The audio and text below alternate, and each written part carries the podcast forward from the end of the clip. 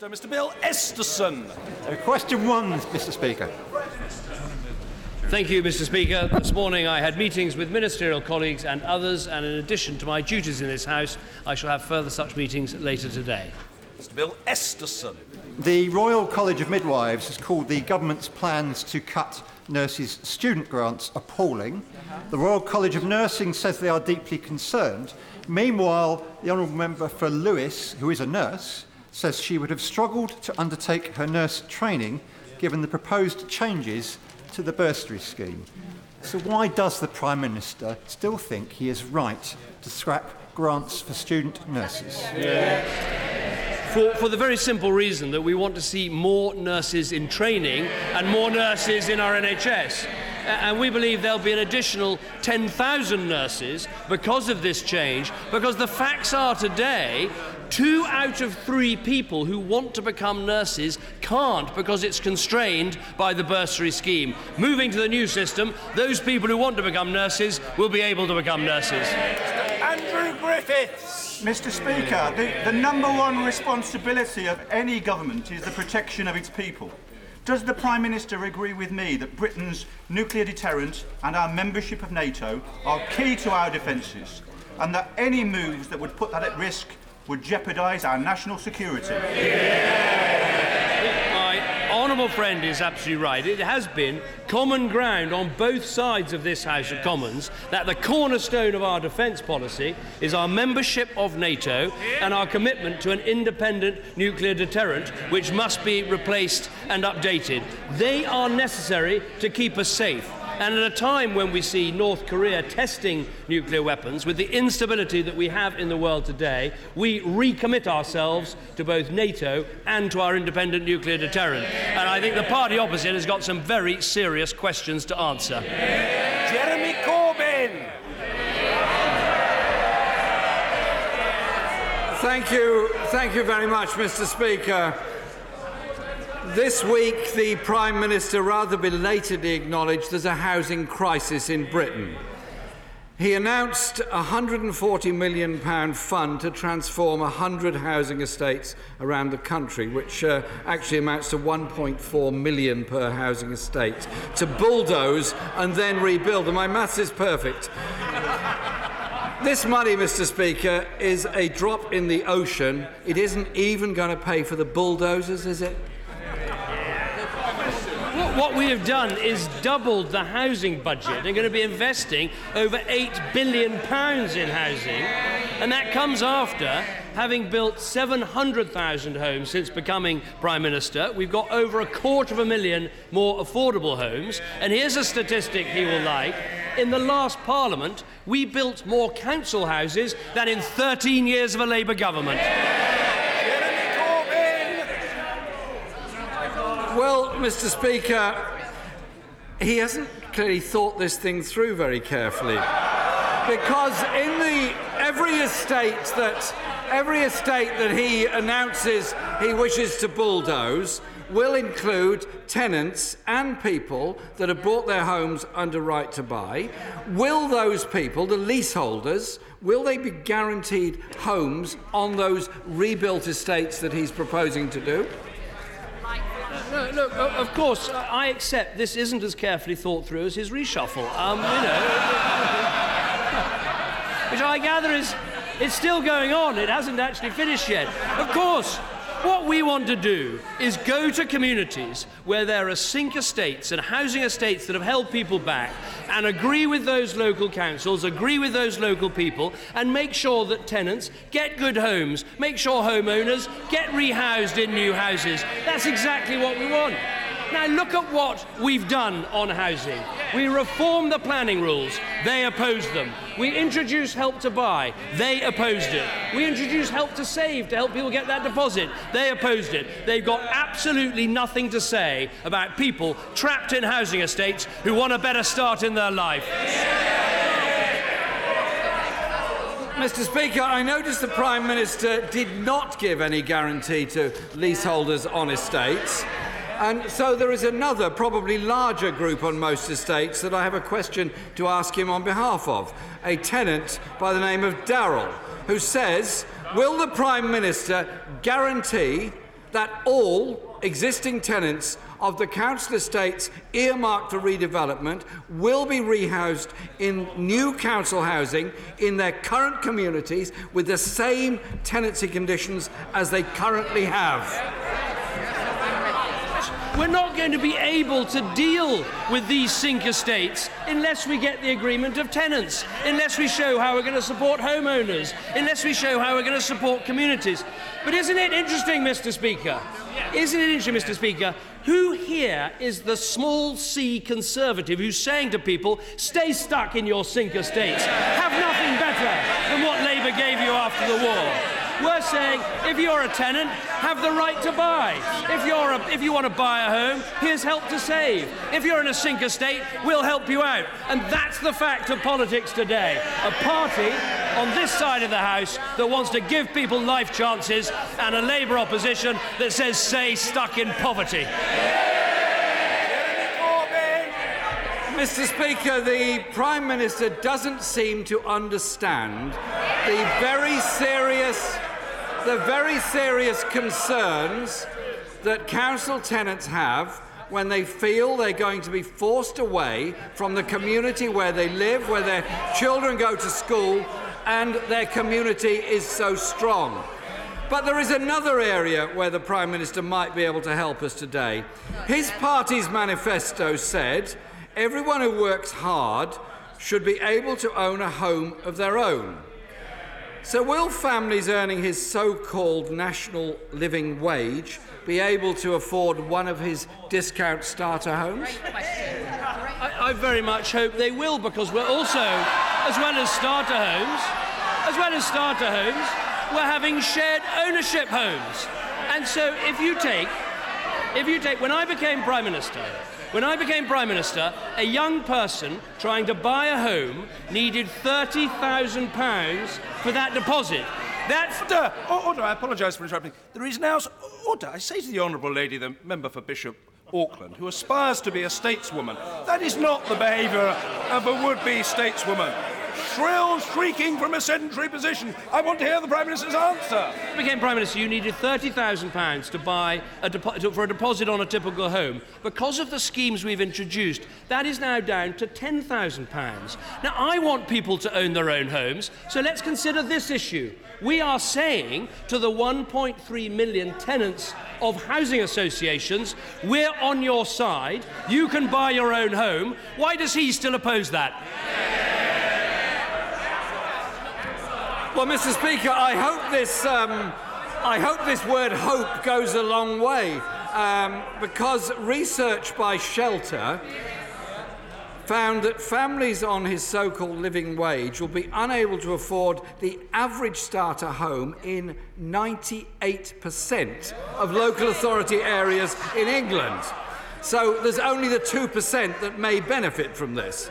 So instead of building more affordable homes, isn't the Prime Minister branding more homes as affordable, which is not a solution to the housing crisis? Will he confirm that home ownership has actually fallen since he became Prime Minister? There is a challenge of helping people to buy their own homes. That's what Help to Buy was about, which they opposed. That's what Help to Save is about, which they opposed. And that is why, isn't it interesting? He didn't answer the question about the one point three million housing association tenants. No, no, no. I want, I want what's best for everybody. Let's put it like this, Mister Speaker. He owns his home. I own my home. Why won't we let those one point three million own their homes? Why not? What are you frightened of? The Prime Minister...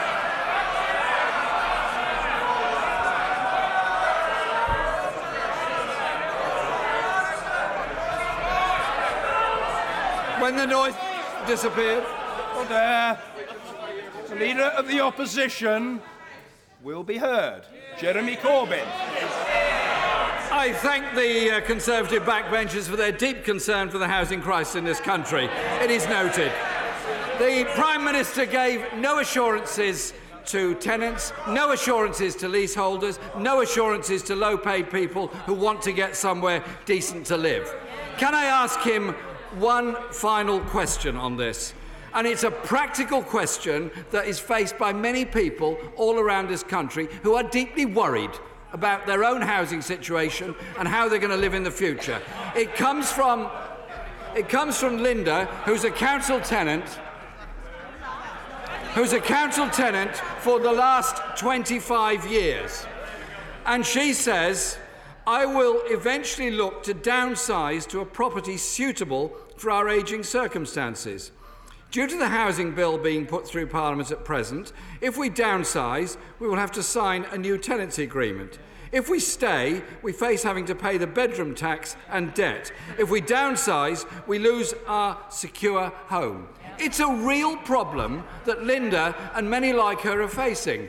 If she was in the Prime Minister's Advice Bureau, what advice would he give her? Well, the, the first thing I'd say to Linda is, of course, we are cutting social rents in this Parliament, so she will be paying less in rent. The second thing I'd say is, if she's concerned about the spare room subsidy, of course, it's not paid by pensioners, a point that he uh, fails to, to make. The other point I would make, the other point I would make to Linda. The other one I make to Linda and all those who are in council houses or in housing association homes is that we believe in giving you the chance to buy your own home and are helping you to do that. And isn't it interesting, Mr Speaker, what this exchange has shown? We've now got a Labour Party who've got a housing policy that doesn't support home ownership, just as they've got a defence policy that doesn't believe in defence.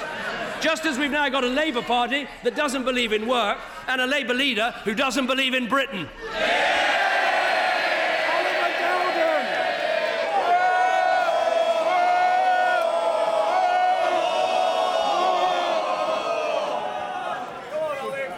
Mister Speaker, yeah. as, as someone who grew up in social housing, yeah. may I welcome the Prime Minister's commitment to tear down poor quality, soulless high-rise estates and replace them with affordable homes. Yeah. Will he seize this opportunity to make sure these new homes are attractive, well-designed places where people will actually want to live for generations to come? Yeah. I think my honourable friend is absolutely right. If Labour wanted to have a constructive opinion, they'd come along and say, how can we help knock down these sink estates, rebuild new houses, help people to own their own homes? That is what we want to do, and that's what you're going to see, Mister Speaker, in this Parliament. One side committed to opportunity, life chances, helping people get on, and another side wanting to keep people trapped in poverty. Yeah. Angus Robertson! Yeah. Thank you very much, Mister Speaker. The economic and intellectual contribution of college and university graduates to the U K is immense. Uh, the Smith Commission said that the U K and the Scottish Government should, and I quote, work together to explore the possibility of introducing formal schemes to allow international higher education students graduating from Scottish further and higher education institutions to remain in Scotland and contribute to economic activity for a defined period of time.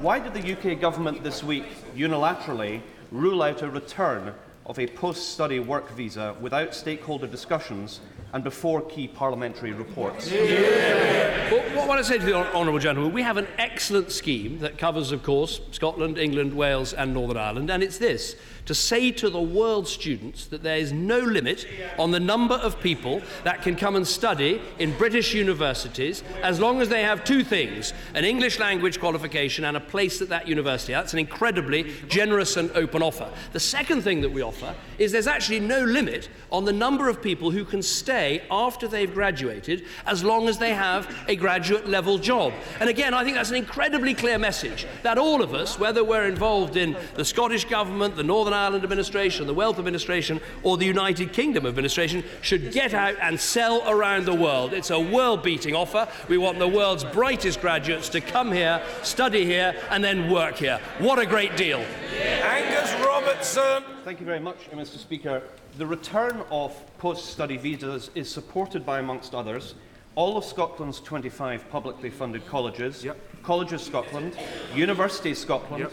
The representative body for Scotland's nineteen higher education institutions, many other organisations and businesses, all parties including the, the Scottish Conservative, Conservative Party. Yeah. Yeah. So why does the Prime Minister think, think that they're all wrong and he is right? Yeah. Well, for the reason I've given, which I think the clarity of our offer is actually world-beating, and I think the disadvantage, the disadvantage of inventing a new post-work study route, where you're effectively saying to people coming to our universities, it's okay to stay with a less than graduate job. Frankly, there are lots of people in our own country desperate for those jobs, and we should be training them up and skilling them up. We don't need the world's brightest and best to come here to study and then to do uh, menial uh, labour jobs, which actually, you know, that's not what our immigration system is for. And what we want is a system where we can advertise to the world, come and study here, come and work here, and that's the system we have and should keep. Gordon Henderson. Yeah, yeah. Thank you, Mister Speaker. Uh, would the Prime Minister join me in welcoming the fact that Aldi are in the process of building a dis distribution centre in my constituency, bringing the prospect of another four hundred jobs to local people? That distribution centre is situated just off the A two forty-nine, which is one of the busiest trunk roads in the southeast of England. Could, my, could I ask my right honourable friend if he would encourage the Department of Transport to undertake a review of the A two forty-nine to ensure that it can cope with the increased traffic being generated by the expanding business activity in my constituency?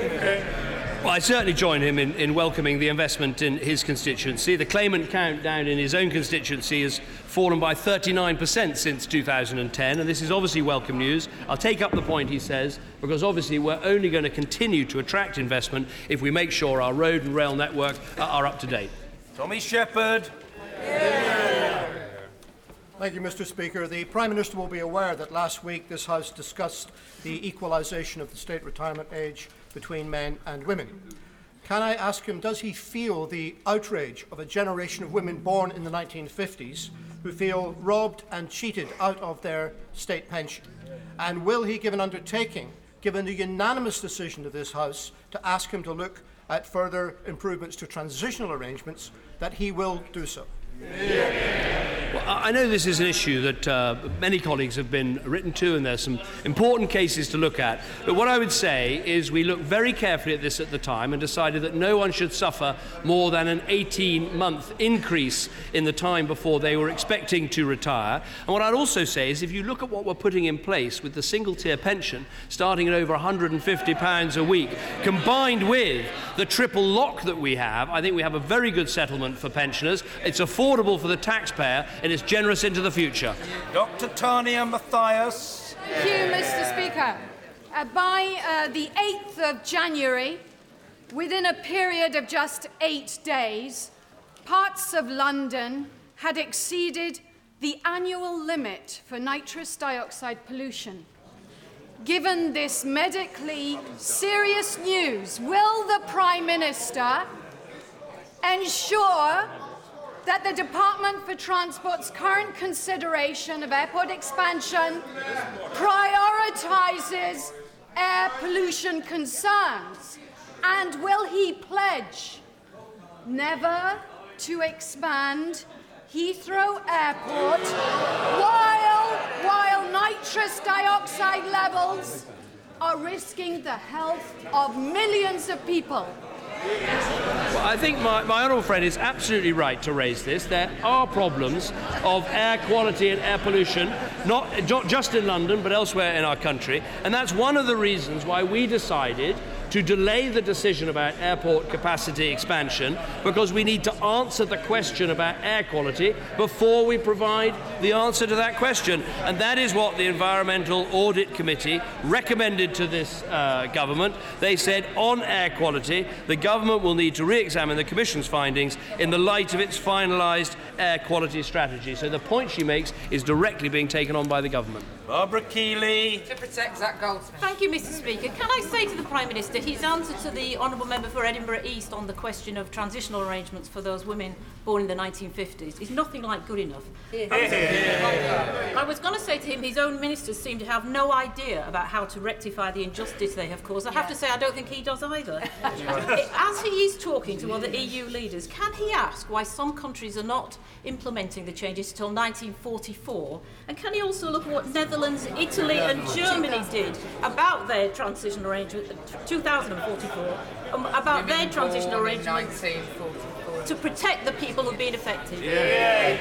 Well, what other European countries do is a matter for them. We have uh, ability to make sovereign decisions about this issue, and that's entirely right. What we've decided to do is put in place a pension system that is long-term affordable for our country, but also sustains a very strong basic state pension right into the future. And that's what the, the single-tier pension is going to make such a difference to so many people in our country. And the triple lock, The triple lock never put in place by Labour. We all remember that miserly increase to the pension that we had under Gordon Brown. That can never happen again under our arrangements. Doctor Philip Lee. Thank you, Mister Speaker. Uh, since twenty ten, Bracknell constituency has seen the generation of over two hundred new businesses, with the claimant rate and the youth unemployment rate falling to below one percent. With the two hundred and forty million pounds investment in Bracknell Town Centre regeneration, full employment in the area is a genuine possibility. Does the Prime Minister agree with me that it is the government's sound stewardship, uh, stewardship of the economy that has led to this economic success in the Bracknell constituency? Uh, I'm delighted to hear the news from Bracknell. The fact is, in Britain today, we've got low interest rates, we've got inflation right on the floor, we've got real wages growing, so people are feeling better off. People are investing in this country in huge numbers in terms of inward investment. Business investment has been going up because people are confident about the future of our economy, and all that is based on a long-term economic plan of dealing with our debts, getting our deficit down, and making this a country where people can start a business, run a business, expand a business, and therefore create the jobs and prosperity for all our people. Dan Jarvis. Uh, thank you, Mister Speaker. Over the past four years, excess winter deaths figures from the O N S have shown a staggering one hundred and seventeen thousand people have died unnecessarily as a result of the cold. forty-three thousand people tragically died last winter. I wonder if the Prime Minister agrees with me that not only is that appalling, but it is also avoidable. So can I ask the Prime Minister to say why it is he thinks so many people are dying needlessly in our country, and what he's going to do to stop it happening? Yeah. Well, I think the honourable gentleman is absolutely right to raise this, and the winter deaths, the figures are published every year. Uh, they are a, a standing rebuke to all governments about what more needs to be done. So first of all, we've maintained the cold weather payments, and are now vital, may kick in if the cold weather continues. There's also the winter fuel payments that we've maintained, the increase in the pension going up by prices, earnings or two point five percent.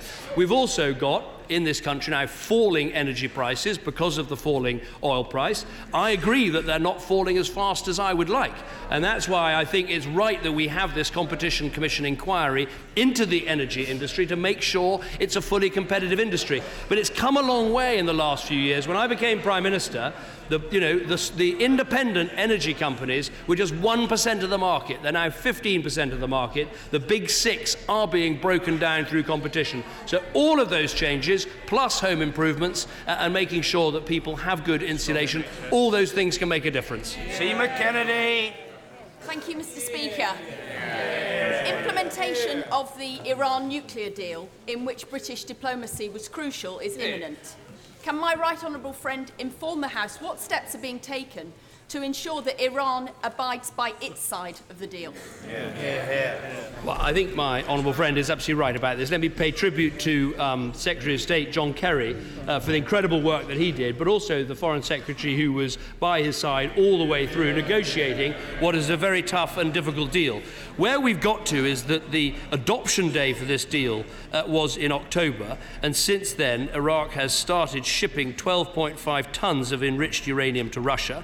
Now we're getting close to uh, what is called the implementation day for this uh, deal to, to sorry, Iran uh, for, for, um, uh, for this deal. And the key point is that Iran has granted the uh, International Atomic Energy Agency unprecedented access to make sure it is doing all the things it said it would do in this deal. As I said at the time, it's a good deal. It takes Iran away from a nuclear weapon, but we should enter into it with a very heavy heart and a very clear eye and a very hard head in making sure this country does everything, does everything it said it would. Paul Blomfield.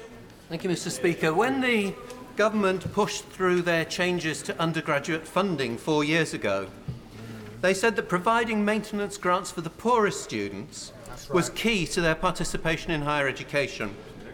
No mention was made in the Conservative manifesto of ending those grants. Is it therefore not completely unacceptable to make that fundamental change tomorrow by the back door in committee without a vote of this House? Yeah.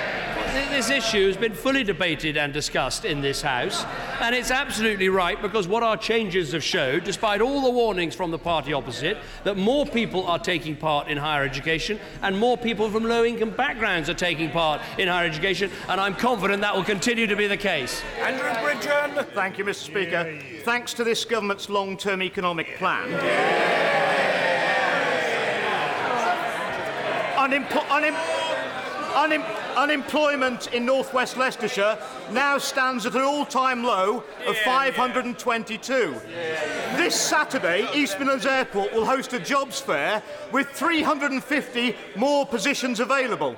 Will my right honourable friend, the Prime Minister, join me in wishing all the businesses in North West Leicestershire more success at recruitment and retention than the Leader of the Opposition? Well, I, I'm delighted to hear there are only five hundred twenty-two people unemployed in his uh, constituency, and let me uh, praise him and indeed other members on all sides of this House who have run jobs fairs in their constituencies that have made a huge difference in terms of people being able to find uh, opportunities. The truth is, since two thousand ten, sixty-four percent of the rise in private sector employment has taken place outside London and the South East. Indeed, uh, Scotland, East Midlands, East of England, South West and South East all have higher employment rates than London. This is, in t- growing terms, a balanced recovery, and we need to keep working at it to make sure it is. Missus Sharon Hodgson. Mister Speaker, last year the Energy Secretary scrapped support for under the renewables obligation for new onshore wind projects, which will impact the three million pounds investment by Nissan at their wind farm in my constituency. Does the Prime Minister realise that his attacks on clean energy are detrimental to pro- pro-green businesses such as Nissan? Will he look at this immediately and rectify in the Energy Bill next week? Well done. Yeah. Well, we had some extensive exchanges about this at the Liaison Committee yesterday, and so I'm, I can tell her that if you look at onshore wind, we're going to see an, another fifty percent increase in onshore wind investment during this Parliament. If we look at offshore wind, Britain has got the biggest offshore wind market anywhere in the world. If you look at solar, which was raised uh, before by the Leader of the Opposition, Britain has got the fourth largest solar installation of any country anywhere in the world. And indeed, as I, my new favourite statistic, ninety-eight percent of those solar panels have been installed since I was Prime Minister. Now, this is all good news and means that we have a genuine claim to be leading a renewables revolution. But every single subsidy you give to these technologies is extra money that we put onto people's bills, making their energy more expensive. So it's right that we seek a balance between decarbonising our economy, but making sure we do it at a low cost to our consumers and the people who pay the bills. And that's what our policy is all about. James Cartledge. Thank you, Mister Speaker. Um, with the number of workless households in the United Kingdom at an all-time low, and with one point four million more children being taught in schools ranked good or outstanding since two thousand ten, does my right honourable friend agree with me the mark of a one-nation government is not the amount of money we spend on benefits, but it's what we do to tackle the root causes of poverty? Yeah. My honourable friend is absolutely right. Now, that's what the exchanges earlier on proved. As far as I can see, Labour's only answer to every single problem is to spend more money. So it ends up with more borrowing, more spending, more debt, all the things that got us into this problem in the first place. Whereas our approach is to look at all the causes of poverty, all the things that are holding people back. Let's fix the sinker states. Let's reform the failing schools. Let's give people more childcare. Let's deal with the addiction and mental health problems that people have. And in that way, we'll demonstrate that this is the government and this is the party helping people with their life chances, while Labour just want to stick you where you are.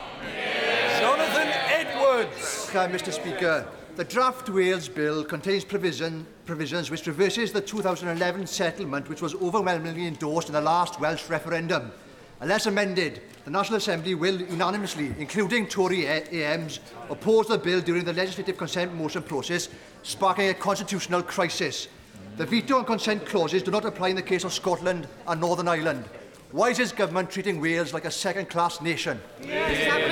What, what this government has done is actually, first of all, hold a referendum so that the Welsh Assembly has those lawmaking powers. Second of all, the first government in history to make sure there is a floor under the Welsh le- level of spending, something never done uh, by a Labour government. And now in the Wales Bill, we want to make sure that we give Wales that ex- those extra powers. That's what this bill is all about. We're still listening to the suggestions made by him, made by the Welsh Assembly government, but this government has a proud record, not only of devolution for Wales, but in delivery for Wales. Sir Alan Duncan. Mister Speaker, thirty dollar oil is great for petrol prices, but it is potentially catastrophic in other respects. If it goes on like this, we risk seeing regimes under pressure, dramatic corporate failures and financial default, enormous financial transfers out of our markets to pay for other countries' deficits, a possible collapse in share prices and dividends for pensions, and a liquidity problem in our banking sector. May I invite the Prime Minister to initiate an urgent review across Whitehall to assess the effects of continuing low oil prices on our economy and beyond, and in particular work out how, how we can avoid the destruction of our own oil industry in the North Sea. So my right honourable friend makes an important point, which is this very big move in the oil price. Of course, it has a highly beneficial effect for all our constituents who are able to fill up their cars uh, for less than a pound a litre, and that is a very big increase in people's disposable income and wholly welcome. And I think a low oil price basically is good for the British economy as an economy uh, that is a substantial manufacturing uh, and production economy. But of course, there are other consequences, and he named many of them, and we need to look very carefully at how we can help our own oil and gas industry. Of course, as we're coming to the end of Prime Minister's questions, he did actually mention one other calamity that the oil, low oil price brings about, which is it has led to a complete and utter collapse of the S N P's policy. Yeah. Carolyn Harris. Yeah. Go on, Carolyn. Recent press reports suggest that although someone... Carolyn Harris.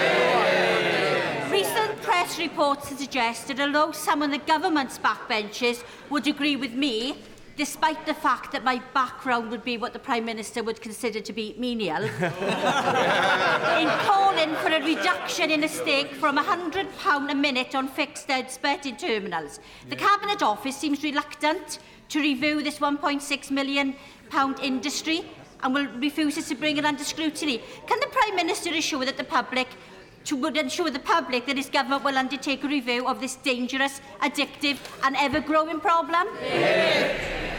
We, we have looked at this uh, this problem and this industry, and we did make a series of changes. Uh, we did make a series of changes, including planning changes, but we keep this important situation under review. Craig Whittaker. Yeah. Yeah. Whilst the floods over Christmas were bad for many areas in the north of England and Scotland, Calder Valley residents were hit the hardest. two thousand one hundred homes and one thousand three hundred businesses flooded, three bridges lost, four schools either flooded or part flooded, and an old tip with asbestos that has slid, uh, preventing a further twenty families, uh, keeping them out of their homes. Will my right honourable friend agree to meet with me to discuss how we can help with the twenty million pounds infrastructure damage, the shortfall in future uh, flood defence schemes, and the rebuilding of Tophampton High School as well? Yeah. Well, my honourable friend and I have discussed Tophampton High School on many occasions, and I think we should meet again and discuss it again and try and make some progress on this. But first of all, let me say my sympathies, and the sympathies of the whole House, will go out to those people and those businesses who were flooded, many of them in his constituency, and at that particular time of year. Look, we will do everything we can to help communities get back on their feet. There's the very large flood investment programme, and that's in place, and, and uh, there's also the maintenance programme, which has been protected in real terms. But there's a number of other infrastructure pieces of work that need to be done. Uh, I th- would commend, I think, the Highways Agency. They've been very quick to examine roads and, in some cases, actually take over uh, the repairs to local authority roads, because they've got the capacity to act and act quickly. And that's what we need to do in these situations. As I said last week, I think this time the army was in faster, the money was distributed faster, the E A worked even harder and even more round the clock, but there are always lessons to learn to demonstrate that we want to get these communities back on their feet as quickly as possible.